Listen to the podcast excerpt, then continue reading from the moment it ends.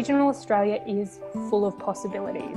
I think the way that things have evolved with technology, that this is the place for people to be if they want to have that career that they've always wanted, but they also want to have some space and some freedom and some quality of life, especially after Corona. I can't think of a time where space and freedom have been more highly valued.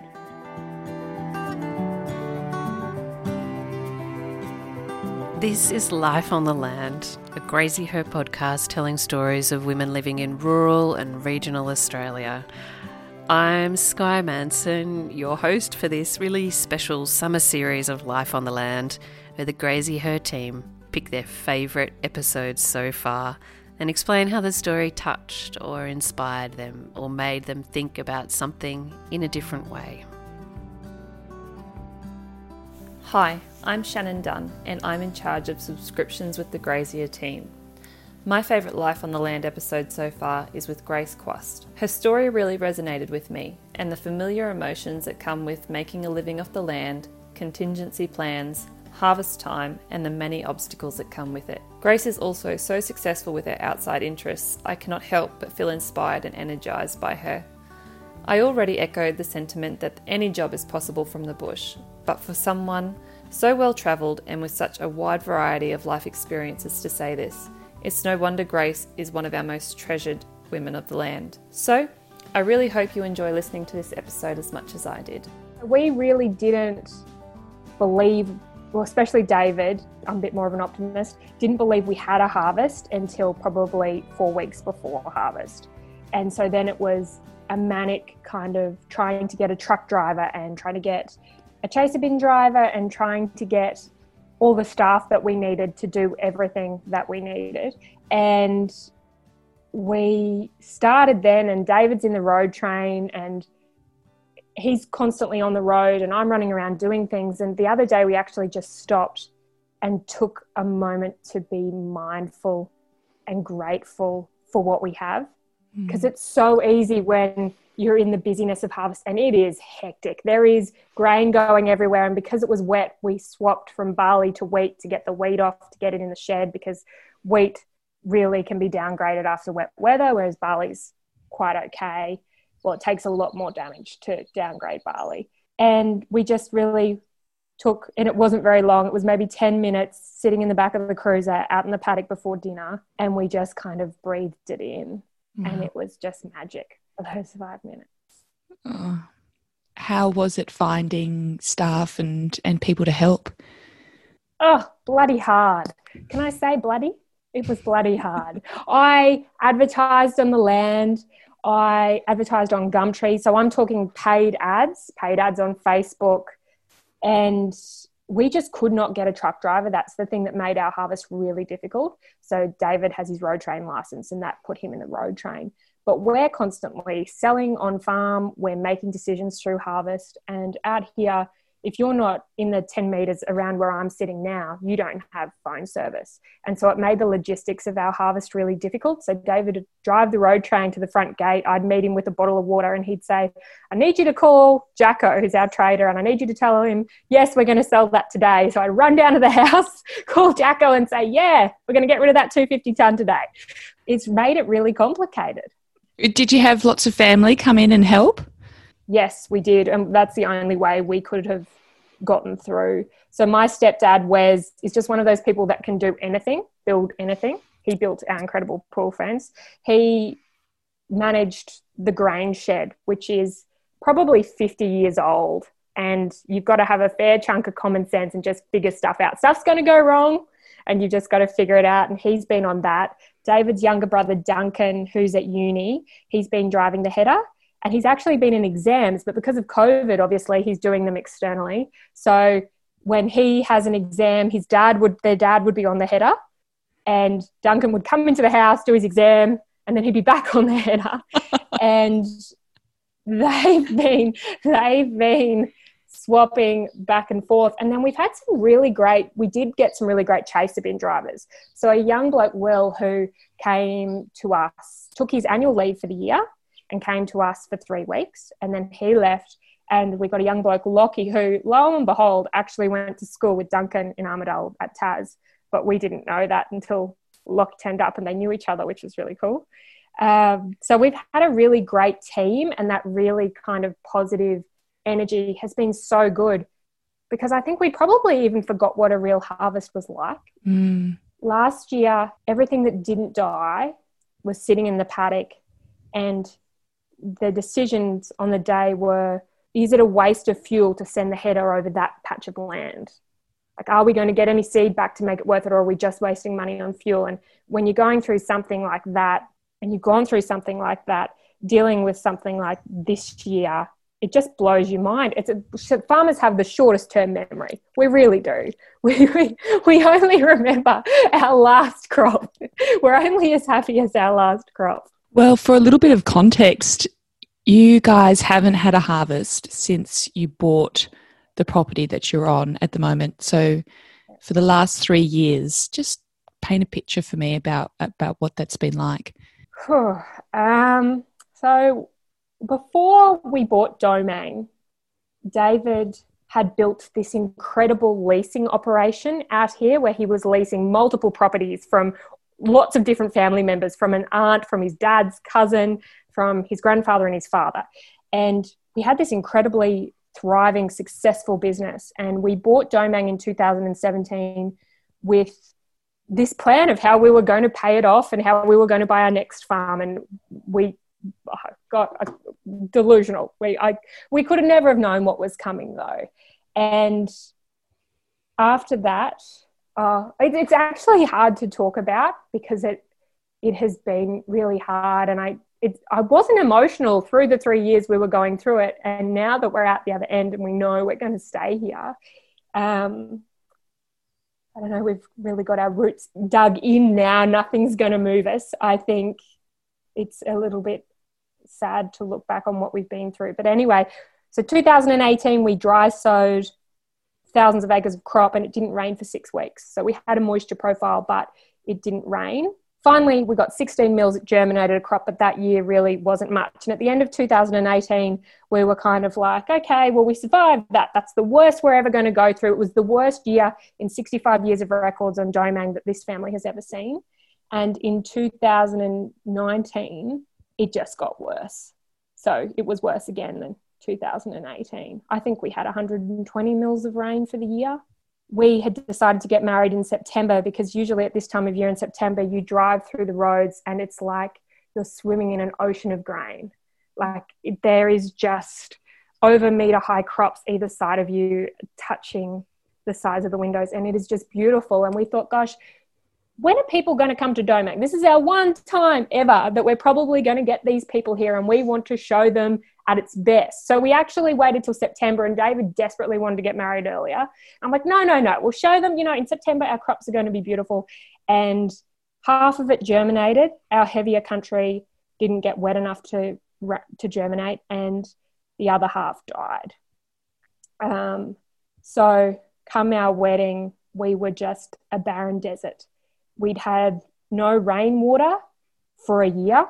We'd had no rainwater for half of 2018 as well. So I was buying those four litre containers from Coles, two of them a week, and kind of, which you go through a lot of them actually when you drink as much tea as I do.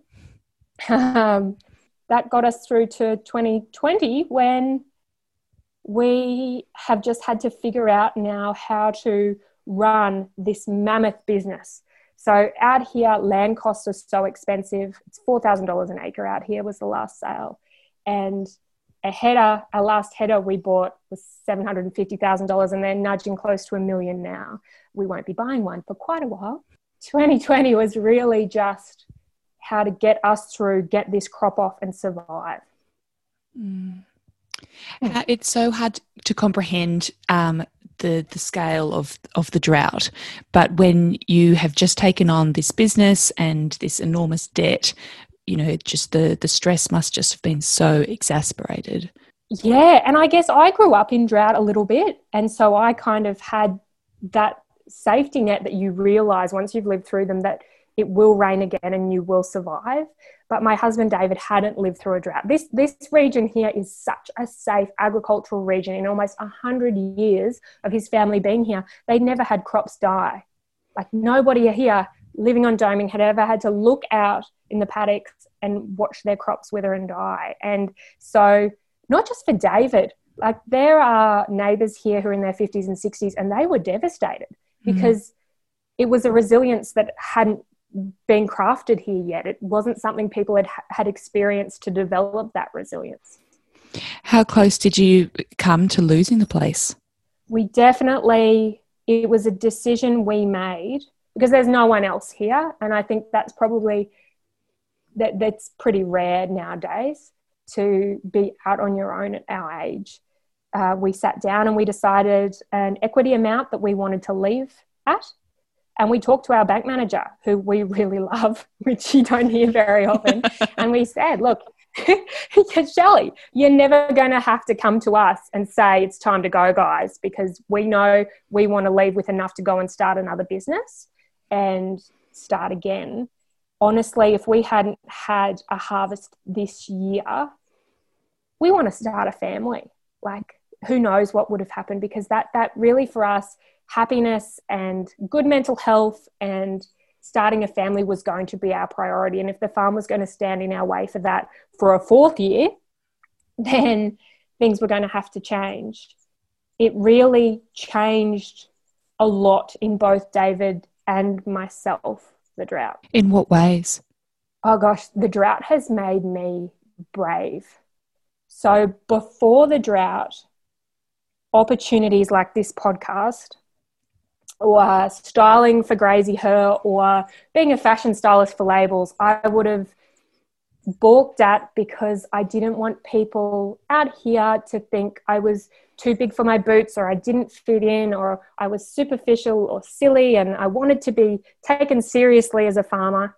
And now I just think the people who love me know that I am equal parts farming and business and fashion and creativity and they love me for all of those things. Mm. And I've really learnt to block out the other noise. It's almost a gift. Uh, that is a gift. The confidence to live my life the way I want to live it is an absolute gift. And a really random sidebar to this is earlier in the year, I went on my own to the huddle mm. which one of your guests, Brett, hosted. And it was really interesting to me. And I don't know if it's just because I am self conscious about wanting to fit in and not wanting to ever offend anybody or seem, set myself apart that a lot of the questions that the audience were asking were how did you how did you start this without worrying about what people thought and how did you ignore people saying negative things on social media. And I was thinking, gosh, we all feel like this. Mm. So wouldn't it be wonderful if we all just gave ourselves the permission to do the things that set us on fire? And that, that really started that process with me, that realization of what have you got to lose? Like you could lose everything. If you and David, like you got married in that front garden and David has been here for 17 years and he's like the farm is named after his great grandfather, his grandfather, and his parents and siblings. Like it's there's this huge legacy, and if if after all of that you're going to have to walk away from that, then you can sure as hell be brave enough to go and say yes to the opportunities that are offered to you. It's such an exquisite takeaway, Grace, and you really have personified that this year with all of the projects and the opportunities that have come your way what have been some of the highlights of 2020 other obviously than a harvest and a bit of rain? It's really hard when you're a farmer to enjoy the other things unless things on the farm are going well because you live in it too. Um, and so actually during harvest i've been just looking back and being really appreciative of all of the opportunities that i've had. And they my life is so varied. So Earlier in the year, I shot a billboard for a dental surgery. Uh, when the borders closed, the Sydney Morning Herald and the Australian both reached out to me, and I've done photos for them. I've shot huge fashion campaigns for Goondiwindi Cotton. They went online this year. Uh, Antola work shirts. I shot their work shirt, latest work shirt campaign actually in the first week of harvest. Harvest came a week early, and I got a little bit caught out. I still had a shoot for Graziher, and I still had an Anatola shoot and harvest, but thankfully, or not thankfully, it was terrible that it rained the first week of harvest, but it meant that I got to get my work done. And priorities. Yeah, priorities. Hopefully, my luckily my husband doesn't know how to download a podcast. I'm safe. Um, I'm trying to think of some, and I do a lot of branding images for businesses and artists, uh, interior designers. Yeah, I've just had the most massive year, and honestly, if the borders hadn't closed and I had been able to see my friends and my mum and go to the Gold Coast for the weekend, I there's no way I could have done all the work I've done this year. No way. Well, the how do you describe your work? I call myself a storyteller. So I'm a writer, a photographer, and a stylist. Sometimes clients come to me and they have a brief and I just shoot to that brief, package together their photos, and I send it off. Or sometimes they'll come to me and they'll say, I need content and I have no idea where to start. So I'll sit down with them, go through their products and services, talk to them, and through that, I can give them a mood board that has their brand colors, the idea of imagery they like, poses they like, what they should wear for a photo shoot, and then I go and shoot them. So that means that they have the confidence going into that photo shoot that they're going to have absolutely everything they need to represent them and their brand. Uh, gosh, but anything, I get approached to do to consult on a lot of things. So I've consulted on a lot of agribusinesses this year on everything from uh, one that's changed their name and their imagery to reflect something more agricultural and something a little less left leaning. I really just help people tell their stories in the best way possible to connect with as many people as possible. Did you think it would be possible to have this professional career when you first moved to Domain four years ago? No way. No way. I thought if I was lucky and if I worked really hard, that I would probably get a few freelance articles published. Um, at the time, my photography was a bit rubbish. So I did a lot of work to get that up to scratch, obviously. Um, but it was just not ever something I was grown up with that something like that would be a possibility. Yeah. You did grow up on a farm. Can you talk to me a little bit about where you were and, and what life was like as a kid? So, when I was very young, I grew up on a property called Doon Coonah, and it was a sheep, cattle, and a little bit of cropping. And gosh, we just had the best childhood. So, from a very young age, our mum taught us to swim, taught us to do a snake bandage, taught us some basic first aid, and pretty much sent us out in the world to adventure. All the important things for an Aussie bushwhacker kid. well, you know what? I could still do that snake bandage to this day. So, she really cemented it well. Um, and we worked really hard. So we had a great childhood. We played every sport, but we worked really hard from a really young age. We mustered, we caught lambs for lamb marking, uh, we helped with fleece testing. We had fine wool merinos, and we drought fed. So our grandfather left us this old Holden Rodeo ute when they left the farm and we took over. And my little brother gosh, he would have only been four. He could just see through like the old leather steering wheel. We would drive this old Rodeo ute out to the cottonseed shed and we had buckets and shovels and we'd shovel from the giant pile onto the back of the ute and then he'd drive, barely able to see through the steering wheel, slowly out in the paddock, and I'd be scooping the feed off the back. And I see kids now that that was just life back then. That was what our friends were doing on their weekends. That was no different. It's kids like that or uh, I can't imagine our kids just heading out in the paddock and feeding a couple of thousand head of stock. Well, maybe if they have their snake bandage. yeah, as long as they've got their provisions. Nana Margie will be onto that very early on. But yeah, we had a great childhood. I know that when we were probably 17, 18, I had a conversation with my mum and she was sad. She felt like we'd missed out on something in our childhood because when I say we worked hard, we worked hard. It wasn't like we went out and we, we sat in the car while dad worked. It was we actually worked hard. And we both now really struggle with switching off, which is really interesting. Where we'll just pack our time with everything we can do. So I've taken on uni. But she doesn't realize what a gift it was because she gave us all of the opportunities the piano lessons and the swimming training and the hard work didn't hurt us i don't think if i look at both of us now and i'm incredibly proud of the person my brother has become we are very hard workers and that work ethic and our resilience 100% can be traced back to our childhood so you grew up uh, out in Queensland and then moved to Guyra, which would yes. have been a very different yes. kettle of fish.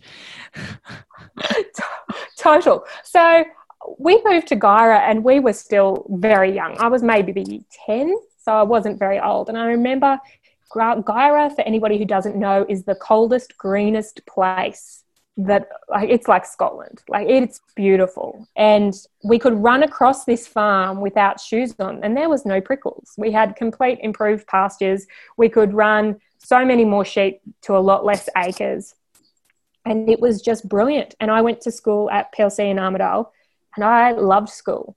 I wasn't very studious, but mum put me into boarding and my girlfriends were just the best. I'd never really had that. Like I grew up out west and mainly had friends who were boys growing up. I had a lot of broken bones playing sport on a lot of boys' teams. Just that experience of the conversations and the having them to grow up with. I actually, in year 12, I spent the holidays out at my friend Rosie's place and her family out here at Warialda.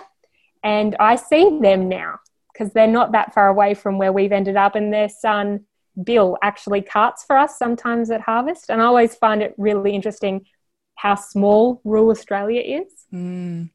It is so small. And I think that intimacy is such a draw card, the community. But then you went from a very small community to your gap year, you went overseas to India, which could not be more of a stark polar opposite. What was that like heading over there as a wide eyed small country gal? Oh gosh, I could not have been more naive. My mother always jokes, and this is an exaggeration, but not by much, that I hadn't crossed the road on my own yet until I went to India, which is a total fib. I had crossed the road on my own, but I, I don't think I'd been further than Victoria. And I went on a pilgrimage with another group of kids from Australia. I think there was probably 70 of us. It was uber confronting. I remember calling mum from a phone box and there was a dead goat hanging up from the outside of the phone box being butchered while I was in the phone box. and it Kolkata just smells really strongly of pollution and people and then all of the spices and wonderful smells mixed in but it was just really incredible culture shock for someone who'd lived a really insular life up mm. until then when the um, umbilical cord was still well and truly fastened yes, especially according to my mother. uh, yeah, India really just opened my eyes to how much I wanted to see and how much I've always been fascinated by people and knowing people's story. And I just realized how varied people's stories could be. Up until that point, I'd probably only seen a certain amount of people, and, and that just completely opened my eyes to what was out there. What were you doing over there? So we were volunteering in the homes of Mother Teresa, and I was probably one of the older uh, volunteers that was over there. So I was in Kalighat, the home of the destitute and dying, and I was also in one of the orphanages. So I did a lot of the medical attention because I was probably one of the older ones helping the nurses that were there. I also played with the kids and, you know, just when you're there with those children, your only job is to be present and make them feel special. And mm. it's really hard because next month there's going to be another person going in and making them feel special. So you have to understand that you it's not about you in any way shape or form and everything you do when you're over there has to be about what you're giving mm-hmm. it's not no no part of what you were doing uh, is in taking away from that we'll be back with grace in just a moment but first a message from our sponsor there's been a few silver linings that have sprung from the unprecedented year that is 2020 and i think the focus on domestic travel is one of them as the borders start to relax, it's such a gorgeous opportunity to explore our backyard. One of the places on my bucket list are the Misty View cottages, nestled in the hinterland of the Sunshine Coast. Hosts, Tony and Shell, have crafted the perfect couples retreat, far from the bustle of crowds. With unsurpassed views of Lake Baroon, there are two types of cottages offering the ideal escape. Enjoy the seclusion of Lake Cottage with your own private heated plunge pool, or choose from one of three Lakeview Spa cottages and sip wine from your couple's spa.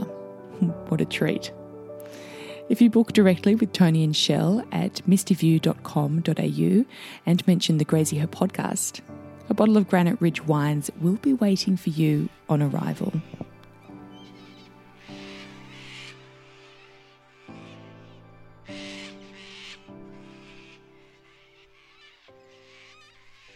Well, after such a whirlwind trip, you decided to defer law uh, at Sydney. Uh, why did you choose to do that? Because I think I had chosen law because my teachers thought that I was a good arguer and a good communicator, and that probably wasn't enough of a reason to become a lawyer. And I didn't know enough about myself or the world to know where my place was going to be in it yet. So, what did you do next? I had been home from India from a couple of for a couple of weeks, and you've got to remember. So I went from being very naive to seeing some really atrocious, sad, eye-opening things, and I came back and I found it really hard to reacclimate with friends that were having boy troubles or mm. oh I didn't get into that uni or that kind of thing, and I booked myself a ticket to England and I got myself a nannying job, which my mum was sure I was going to be like sold into child slave labor or something at the other end she, she's very upset. But I just, well, I got so lucky. So I was a nanny in Cambridge for a year for one little girl, and they were the best family. They were actually a cropping farming family, and I wish I'd paid more attention to the fact that I was in England living on a farm where they were growing wheat, but I just didn't pay attention to that. And they had an indoor swimming pool. So I taught swimming lessons, and that's how I made all my really good cash for that year. That let me go to London on the weekend and see my friends, travel through Europe. And then coming home, what were what did you decide to do? I was actually at the pub in Armidale with some of my friends, and I decided I wanted to be a journalist and I wanted to tell stories. And I don't know why I hadn't realized that because I'd been writing stories when I was a kid. I won my first writing award when I was like eight. And I decided I wanted to go somewhere warm because I'd been living in Guyra and Armidale for eight years, and then I'd gone to England. And that was my thinking was that simple. So the next day, I applied to Griffith University on the Gold Coast and I applied for a Bachelor of Communications and moved with two of my friends who were also from Guyra up there to study. What were those years like? I understand that you got into modelling and, and were scouted, and and how did that kind of um, start your trajectory into the fashion world?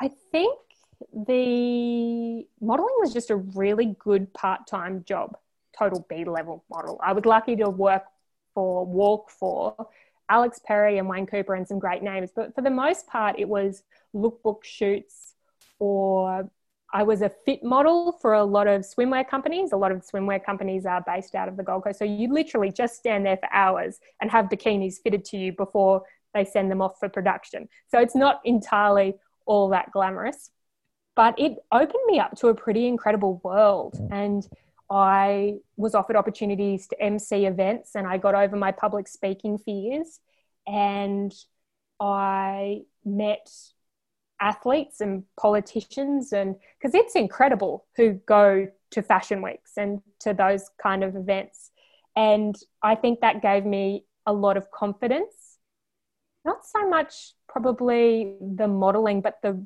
the conversations in the rooms i ended up in. There's a lot of incredible networking events and things that happen up on the gold coast and in brisbane. And i was really lucky from a really young age to land in some of those rooms I was working, I'd often be modeling in a parade and I'd get to hear these fascinating speakers for free. And I thought, mm. this is great. And so after that, I really always tried to put myself in a room where I could learn from people who were smarter than me. Yeah. Oh, and what were some of the takeaways from that period? That I love clothes. but in in the so I went on to work in fashion after that. I had an internship at Channel 9, I was modeling, and I was at uni. It was really, really hard to go to Channel 9 one or two days a week, work as a journalist, and then go back to class and feel like I was going back what I just spent two years learning at Channel 9. And I was too immature to see the long term plan in that. And in my third year, I was offered a job as a fashion presenter for International Fashion Channel Fashion One.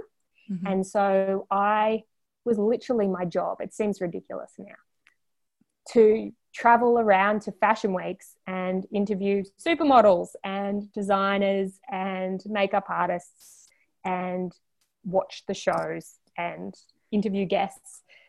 That was my job for two years. And it was launches too and um, jewelry events, all those kind of things. You know, from an outside perspective, the fashion world seems um, very inaccessible and glamorous. And, and there are also these lots of preconceived notions of, of what the people are like within the industry. What was your experience of of the people and the models and and i guess the culture of the industry? Well i think a lot of the girls actually lived in a model house for a while and those girls are still my really good friends now. Like they are brilliant brilliant women. They're all so beautiful and so intelligent and like they're running themselves as businesses. So they have to be quite savvy. And there's no competition which i found was truly extraordinary. Mm. but the fashion industry on the whole that's just a business. They are just people in there working really hard to take whatever it is that they've creatively come up with and take it into the world. And what we on the outside see is the tiniest little moment where maybe they're showcasing that thing they've worked on all year, or maybe they're celebrating it at an after party. And we conflate that with what they do on the whole. And it's just not the case. I think the fashion industry, if that's like looking at farming and seeing us at harvest whipping that crop off and grabbing a cold beer and going, oh, that looks so, that looks wonderful. I'm going to be a farmer. I think it's, we don't, we don't really know how hard any industry is until we walk a mile in anybody else's shoes. Oh, absolutely. Well, you went from, um, you know, covering Fashion Week in Fiji and Melbourne and Sydney, and it all sounds so fab. How did you then start your foray back into regional journalism and do that, as Oprah would call it, the full circle moment? Yes, the full circle to the Goondiwindi Argus, which is where I ended up. I seems like an obvious step, Grace. I, yeah, well, I, I, I really was having this like, I was deeply uncomfortable. I was in Sydney and I was uncomfortable in myself. I felt like I had so much more to offer, and I was only using a tiny percent of who I was. And I had a little blog at the time and I'd put just things that I was thinking about, just musings up there. And I thought nobody ever read them and I put them out on Twitter. And one day I was sitting in Bondi and there were two men talking about 2014, there was there were areas that were in drought and these two men were talking about the government's bailout of farmers and their conversation was disgusting and gosh, I'd been out of rural Australia for a while, but even I knew that they were so off base. And I just wish that they had had more information and been better informed, to have a better understanding. And I, I wrote this blog about it and it was just shared everywhere, which is extraordinary to me how people even find these things. Mm. And the head of NFF, Fiona Simpson, was one of the people who retweeted me. And she contacted me and she said, There's this event on tonight at the NAB building, this big building in Sydney. Uh, the New South Wales Farmers Writers event, and I think you should go. And she gave me the contact of the guest speaker that day. And I went and I was in this room with people from MLA and the land and people from grain growers. And I just remember thinking, this is the room I want to be in. But then also thinking, I've gone so far up a ladder. Am I going to jump to a completely different ladder, have to start down the bottom and work my way back up that ladder? And what does even that ladder look like in rural journalism? Like, where is that ladder taking you to? And I came home to visit my parents. My mum's a school principal just south of the border at the Toomelah Mission and did some cattle work with my stepdad and spent some time in Gundy. And there was a job application, job availability at the Goondiwindi Argus. And mum came in, she's like, oh my God, you've got to do this. And I thought, gosh, they're not going to hire me, mum. I am a fashion journalist. Like, but I thought, oh, what the heck? Uh, this is a great town. It's got a great coffee shop, great dress shops. Like, I can move here. And so I applied and I got accepted for interview. And I thought, oh, cool. And Jonesy, who's this great, really rusted on editor in at the Goondiwindi Argus, I'm in there with this interview and I had a few stories and a few blogs to give him. But for the most part, I'm interviewing for this rural journalist position with Fashion Week videos with Tony Maticevski and Alex Perry and Miranda Very Kerr relevant. And, and just thinking that I thought, oh gosh, I'll attach it because this is the only thing I have that shows that I'm an effective communicator. And gosh, no, I must just either they had no other applications or I said something right in that interview because he gave me the job and I fell madly in love with Goondiwindi like it was a deep love affair. I was on the races for on the committee for the picnic races, and I helped some friends with the Goondiwindi polo. And a few years in, four friends and I threw a ball, and we thought, oh, you know, no one's thrown a ball in a while. We'll we'll, we'll raise money for the ladies who are do the tie up the black dog in Goondiwindi. We thought, wow, we'll raise some money for them, and we'll sell 160 tickets. And you know, if they don't all sell, it's not a big deal. And in the first two days, our 160 tickets sold out. And then we are like, oh, we'll just add another 100 and then another 100. It ended up being 370 people. And at the time, all the people that should have bought tickets, like my then boyfriend David, had to call me in the week and lead up to the ball and be like, I don't have a ticket. And so at that point, you had to pay for your ticket, but you also had to come and help us set up. So if you were one of those people that were late to the game, you had to come and help set up and pack down. And that town just fills me up even to this day. It's been really hard being cut off from it this year. There is so much going on there. Like there are so many entrepreneurs. There's a, ch- a children's label, Love Henry. There is a thriving fashion label in Goondiwindi Cotton. There, uh, oh, Julia Telford, who is a business coach there, supports so many businesses there's all of the wonderful indigenous cultures that, that is there it really oh, i couldn't have found a better place to land and after having such how old were you at this stage? 24 or 23 i think. Yeah okay. So you'd spent mm, five years or so kind of gallivanting and traveling around but not really finding yes. your place. What was it like to land and find that tribe? Oh, amazing. I don't think I've ever been so like just felt welcome. It is a really welcoming town. And I guess too, I'd been in boarding obviously and then gone away overseas and then another four years out in the world. And I hadn't seen my family much. So all of a sudden, I was having this opportunity to kind of sit down and have dinner with my mum and reconnect with her in a way that I hadn't had since I was probably 14, or probably Mm. had never had, honestly, because I was a 14 year old girl, and who has that relationship with their mum when they're a 14 year old girl? and I volunteered at her school a lot, which was really beautiful. Um, the Toomelah Mission is a really unique place that not a lot of people know about or get to experience, and I have a beautiful relationship with a lot of people out there. Yeah, it my like I it, it's like a, a love of my life, Gundy. I get goosebumps thinking about it. well, it's also a place where you met the other love of your life, David. How did you guys meet? We were at the Goondiwindi Emus rugby. I went with my stepdad. yeah, that's they're all great. It's either got to be the races or the rugby. You don't have a lot of options. I was with my stepdad and my little cousin Sam, and I was certainly not looking to meet anybody. I was out with my family, and he was actually talking to Wes, my stepdad, and then all of a sudden he was just at dinner with us, having dinner with my family, and he uh, his opening line was something like, "Hi, I'm David. Our grandfathers went to America together on a versatile tractor tour in the 70s." Classic Oh, country nice. pickup line. that's lovely. But he was just, or is just, something else. He's very traditional, has very traditional values, is very old school. He's polite to telemarketers. When we're leaving somewhere, he'll say cheerio like his granddad does.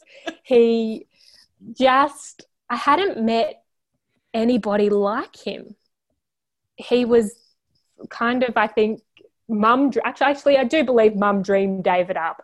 She thought, I want my daughter to move back to the country and I wanted to have a charming, kind, traditional husband. And then where David appeared.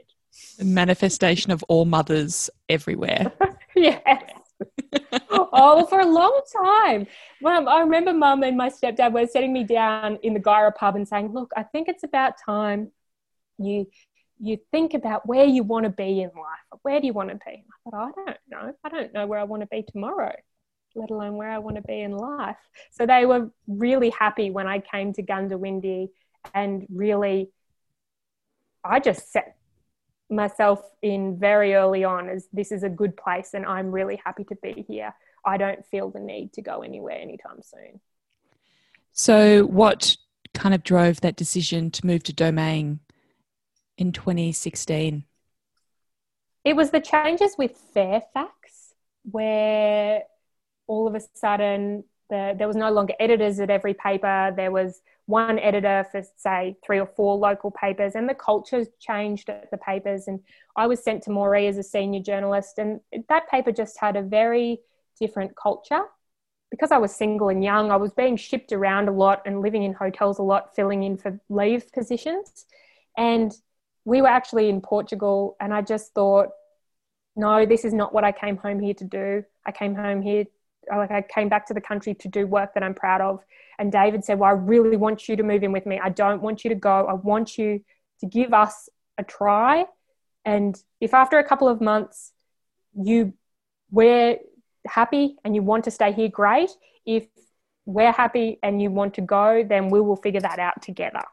So I moved in here and started freelancing and we just I, I really didn't realize how much the farm would take over my life too i guess Mm. and probably six months into freelancing i did my first story for Graziher. It was David and I went to, I think it was my Scotland story. David and I went to Scotland. And I did a travel story and I'd done a story on the type the black dog ladies and a few feature stories and things like that. And that was just a dream. Like even that to me, just being able to do those stories, I felt so blessed. And so, as someone who is so passionate about regional Australia, what's one of the most important messages that you want to perpetrate on a on a greater scale, or some misconceptions that you'd really like to tackle about regional and rural Australia to those that aren't in it? regional Australia is full of possibilities. I think the way that things have evolved with technology that this is the place for people to be if they want to have that career that they've always wanted, but they also want to have some space and some freedom and some quality of life, mm. especially after Corona. Like, I, I can't think of a time where space and freedom have been more highly valued than now.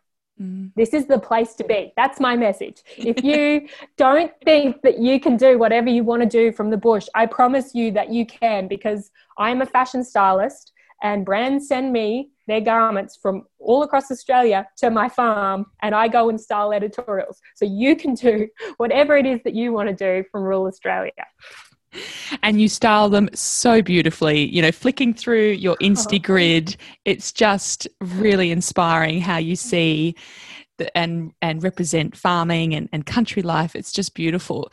I have to ask, who takes your photos? Is David behind the lens here? Oh.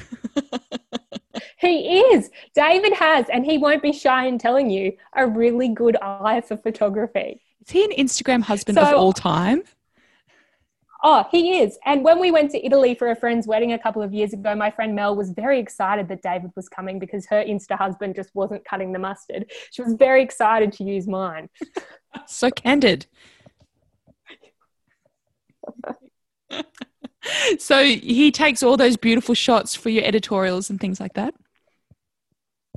Well, he actually, so if I'm in them, yes, he's taken them. So this year during that first really strict lockdown when we couldn't even talk to our neighbours, Claire and I had already organised our autumn shoot.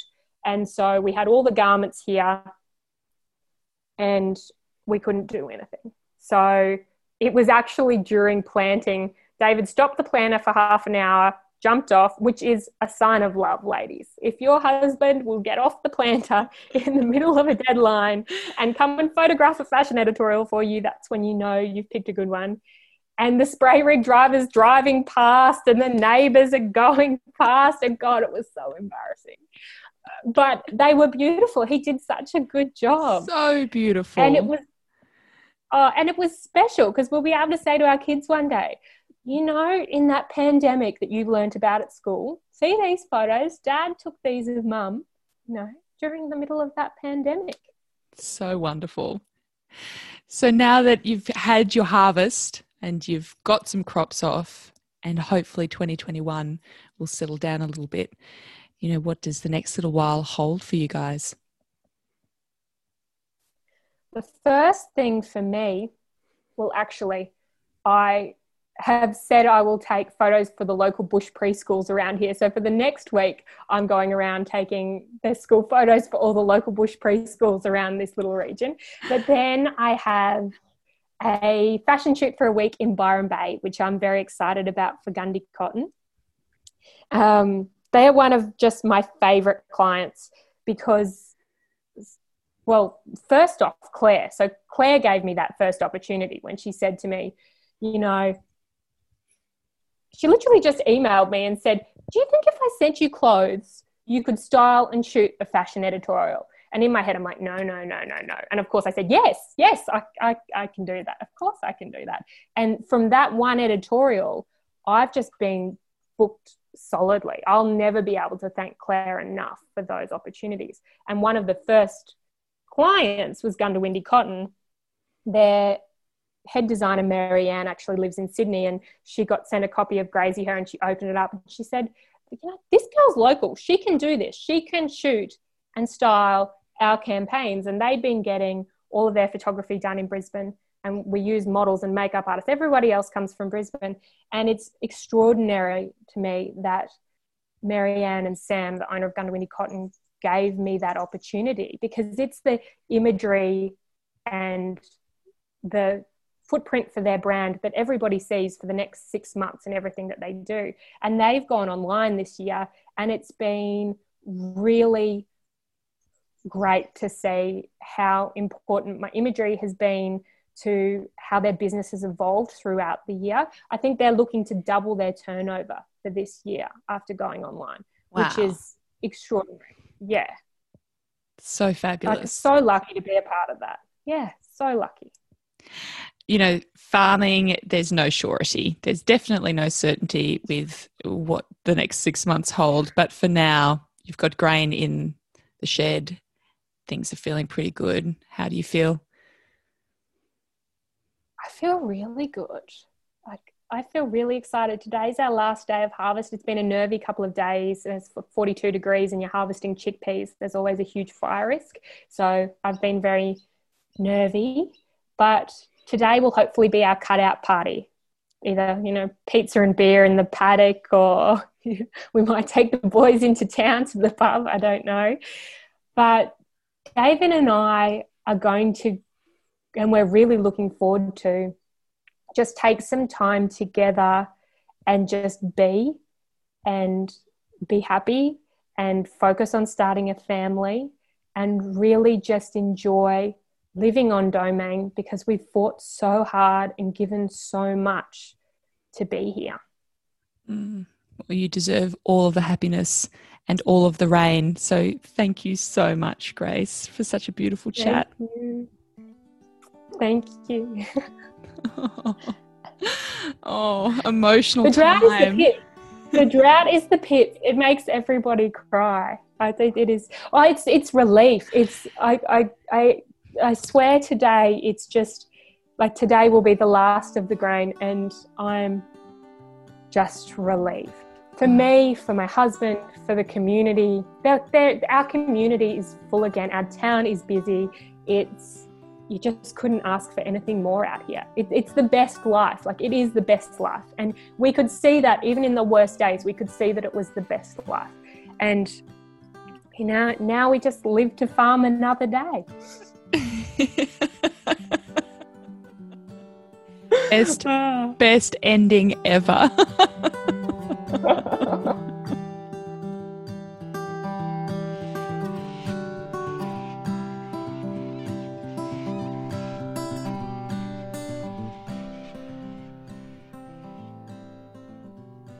I felt recharged after yarning with Grace. Her zest for life is infectious, and we ended up nattering away for nearly an hour after I pressed stop on the recording. While she insists that her husband calls her Zorbit Dundee because she rocks around the farm in a combo of activewear, RB Sellars, and her Akubra, I find her stylish eye on Instagram a total inspiration and can't wait to see what she cooks up next. We'll pop Grace's Instagram and where you can follow her work in our show notes so you can join the journey. It has been such a pleasure having you along for today's episode. Thank you so much for your continual support. Connect with us on Instagram or send us a pic of where you're listening from. We're an independent podcast, and so every time you share our work, it helps us to keep going. You can also leave a cheeky review, which helps others find us. Until next time, have a magic week. This is a Graziher podcast produced by Manson and Company.